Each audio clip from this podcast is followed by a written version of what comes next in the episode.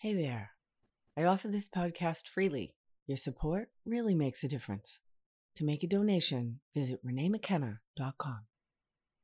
Welcome to Spiritual Psychology. My name's Renee LaValle McKenna, and I bring my 30 plus years as a recovering addict and ex crazy person turned therapist and shamanic healer to bring you snackable teachings on spirituality, psychology, and all things personal growth. And today I want to talk about hope for the future.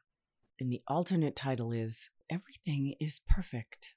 And when I say that everything is perfect, I don't mean that everything is comfortable, that everything is stable, or even that everything is optimal. The statement everything is perfect means everything is perfect in this moment as part of this larger unfolding process that, from what I can tell, appears to be infinite. That life is an unfolding, creative expression of the universal life force or God experiencing itself a cosmic dance of unceasing movement, growing in complexity. Life is a verb, consciousness is an energy, and energy is never static, it is always flowing. Unless it's in its potential form, the pregnant void, what Master Eckhart Tolle calls the unmanifested, which is not emptiness as we know it, but pure potentiality, and the potentiality manifests itself as all of creation for the joy of its own expression and experience of itself.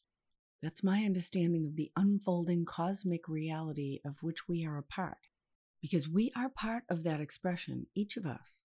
Every blade of grass, every bird, every building, car, and country, including the life in the larger universe, billions of stars, other life forms, interdimensional beings, all the levels of consciousness and iterations or manifestations of that larger consciousness system in lifetimes, after lifetimes, across lifetimes, including the unseen world, the metaphysical, the transpersonal, the realms of the dead, between lifetimes, all who have passed and all who will be born, all that which has been created and all that which will be created. The idea that the expansion of the universe, this creative, generative, evolutionary process, is God breathing out. The Big Bang could be supposed that at some point God will breathe back in. And it only makes sense that God would then breathe out again. And many creation myths, which point to different conceptions of the ultimate reality, point to the idea that there is a single consciousness, universal mind, Brahman in Hinduism, perhaps Buddha nature in Buddhism, but I think it's beyond that. And certainly it's beyond my understanding of the conceptions of the Judeo Christian God. It's the God that created that God, the divine ground of all matter, energy, time, space, being, and everything beyond in this universe the transpersonal, personal, and impersonal all at the same time. And maybe God got bored hanging out by itself and wanted to have an experience. And if God is love, love is most easily experienced with a subject and an object, loving each other in the process of unification. And that experience of unity with all things is described as bliss and so the one divided into two that it might have an experience of itself. Shiva and Shakti, the divine masculine and feminine, equal in part, one of pure potentiality and one of infinite expression, the cosmic couple and the infinite dance of creation, and the one that became two that it might have an experience of itself in love an expression to manifest all that is possible from the unmanifested. The Mother Father Godhead that is the creative force behind all things, that all things are birthed through the Great Mother, impregnated by the Divine Father, and that everything in the manifested world is made of consciousness, including us. We are expressions of the love, the unfathomable infinite creativity of the creators. And we are part of that creative experience, moves through us and our own creativity, our own choices, our own expressions of love or fear in our lifetime. the one experiences itself through every aspect of creation the blade of grass, the dewdrop, the mountain, through every person and animal and element on this plane of existence, and many unknowable forms outside of this plane of existence. Because this is not the only plane of consciousness or existence that's happening. Just like there's a light spectrum and a sound spectrum, and our sight and hearing are able to see segments of that, but there's invisible light and unhearable sound waves all around us and throughout the cosmos. Most probably entire levels of consciousness we can't even conceive of with our little primitive brains. And all of it in motion, perhaps as one single event experienced in the present moment. That's what all the great teachings point to. The past and future are illusions and conceptions, and the only thing that is real is the ever present now. I continue to struggle and strive to grow and experience an understanding of that because it feels so true. And if I am deeply in the present moment without my narratives and perspectives, my fears and judgments, expectations, if I am deeply in the now, then I am consciousness experiencing itself whatever that experience is, it might be comfortable or uncomfortable, but it is absolutely never the same. Everything is in constant motion in a perpetual cycle of things being created, sustained, or dissolving to be recreated again anew. It's like a river flowing, it never stops. We could use water as an example. Each water molecule is billions of years old now, ultimately, at some point they were created and at some point they will dissolve. But as the great Albert Einstein pointed out, matter can neither be created nor destroyed, but it can change form, and it does infinitely, perpetually. So I'm riding my bike next to the Hudson River as often as I can.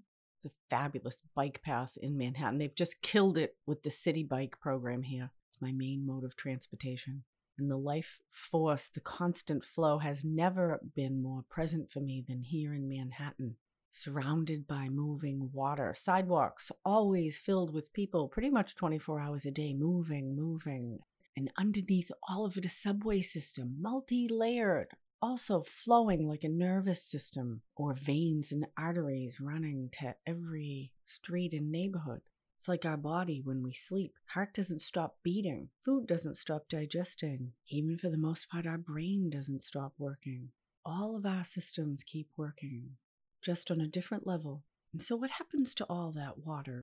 If we start in the river, it flows into the ocean. It might evaporate up into the atmosphere, become a cloud, condense, and come down again as rain into the earth, be absorbed by a tree, into the cells of the tree, may become part of a nut. I was picking up chestnuts the other day in Central Park watching the little squirrels. They're so cute, very graceful little things dancing across the grass with their cheeks full of nuts. I'm going to bake the chestnuts, see if they're any good. I've never eaten them before. And so that water molecule became a chestnut. It's going to get baked in my oven. I'm going to eat it. It's going to become part of my cells. And as my cells metabolize that water molecule, it may be expressed out through my breath as moisture, as perspiration, or I might excrete it. And with our rather unwise septic system that we have, it might get pumped back out into the water, travel up north where it becomes trapped as ice for a few millennia, metabolized by fish or polar bears. And I imagine at some point in some distant future, the water molecule will die in its own way and become energy perhaps break into hydrogen and oxygen, or maybe the protons and neutrons and electrons reform themselves into something else. One of my favorite prayers in Catholicism is the Glory be. Glory be to the Father, the Son, the Holy Spirit. Now, how I say it is Glory be to the Father, the Mother, and the Holy Spirit, world without end. Amen. Because that's my cosmology.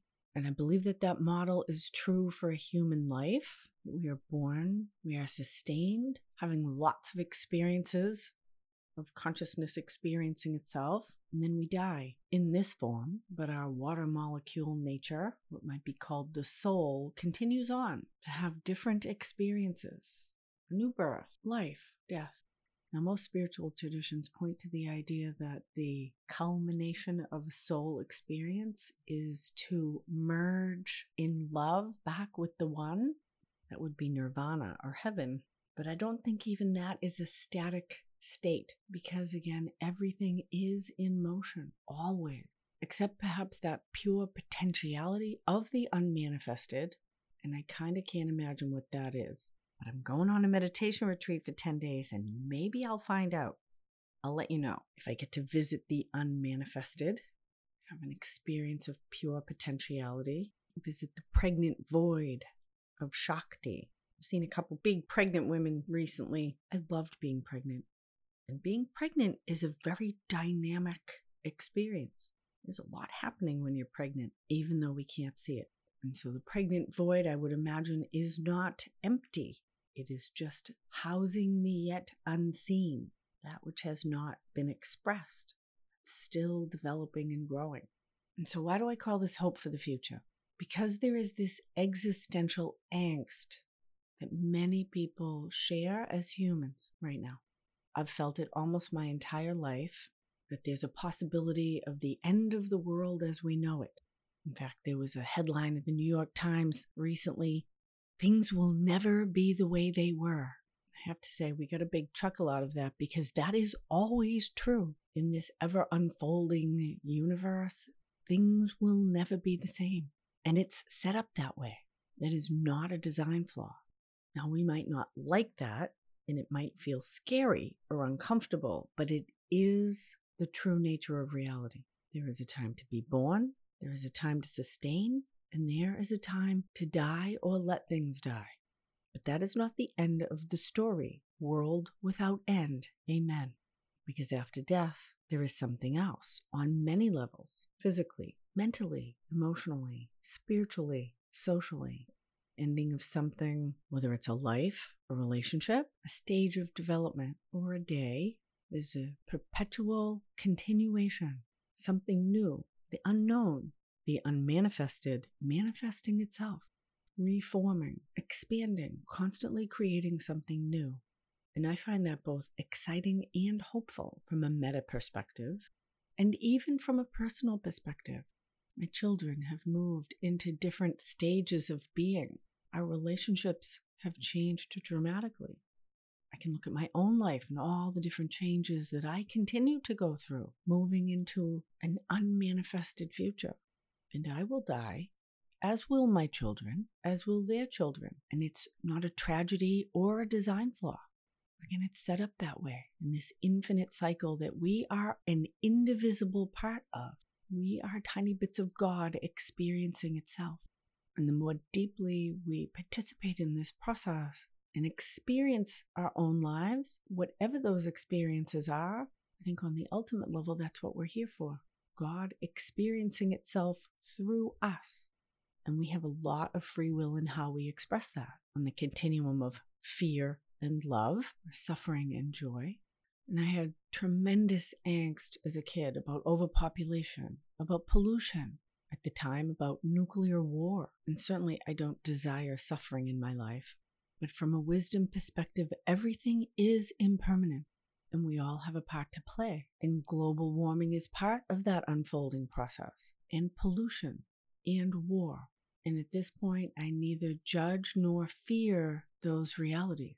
They are part of the dynamic tension of this plane of existence in Middle Earth. And just like every human will die, every blade of grass will return into the earth, every raindrop will ultimately probably return to the sea in that ever unfolding process. Again, nothing is permanent, but everything is consciousness. Ever in motion. We cannot affect the life force. We are the life force. And is humanity being called to change and grow? Yes, it always has been. And that will continue. And might humanity eventually become extinct, like the dinosaurs or the woolly mammoths? Yes. But it's not the end of the story. We can't kill the earth. We aren't that powerful. Although nothing might be growing on Mars, it is not dead. Every atom in every piece of creation is a living force filled with energy and movement, even if it appears static to us. And so I have come to trust this larger process. And do I recycle? Yes. And should those who are moved to save the whales save the whales? Yes. And should those who make us aware of drilling in the Arctic or Black Lives Matter or immigrant children in Mexico make us aware of those things? Yes. We each have a part to play, our own dynamic tension, evolving the consciousness of all things. But those who are ignorant or selfish or greedy, they're part of this thing too part of that dynamic tension of consciousness having an experience of itself. And I don't have to control it, and I don't even have to understand it, but I don't have to be afraid of it because we are an inseparable part of something greater than ourselves. And although the forms may begin and end over and over again, consciousness itself is in infinite expression. And on the ultimate level, there is no birth and death. And when we drop deeply into any moment, we have the possibility of connecting with that great reality. That the present moment is a wonderful moment. That is infinitely all there ever is. Thank you so much for listening.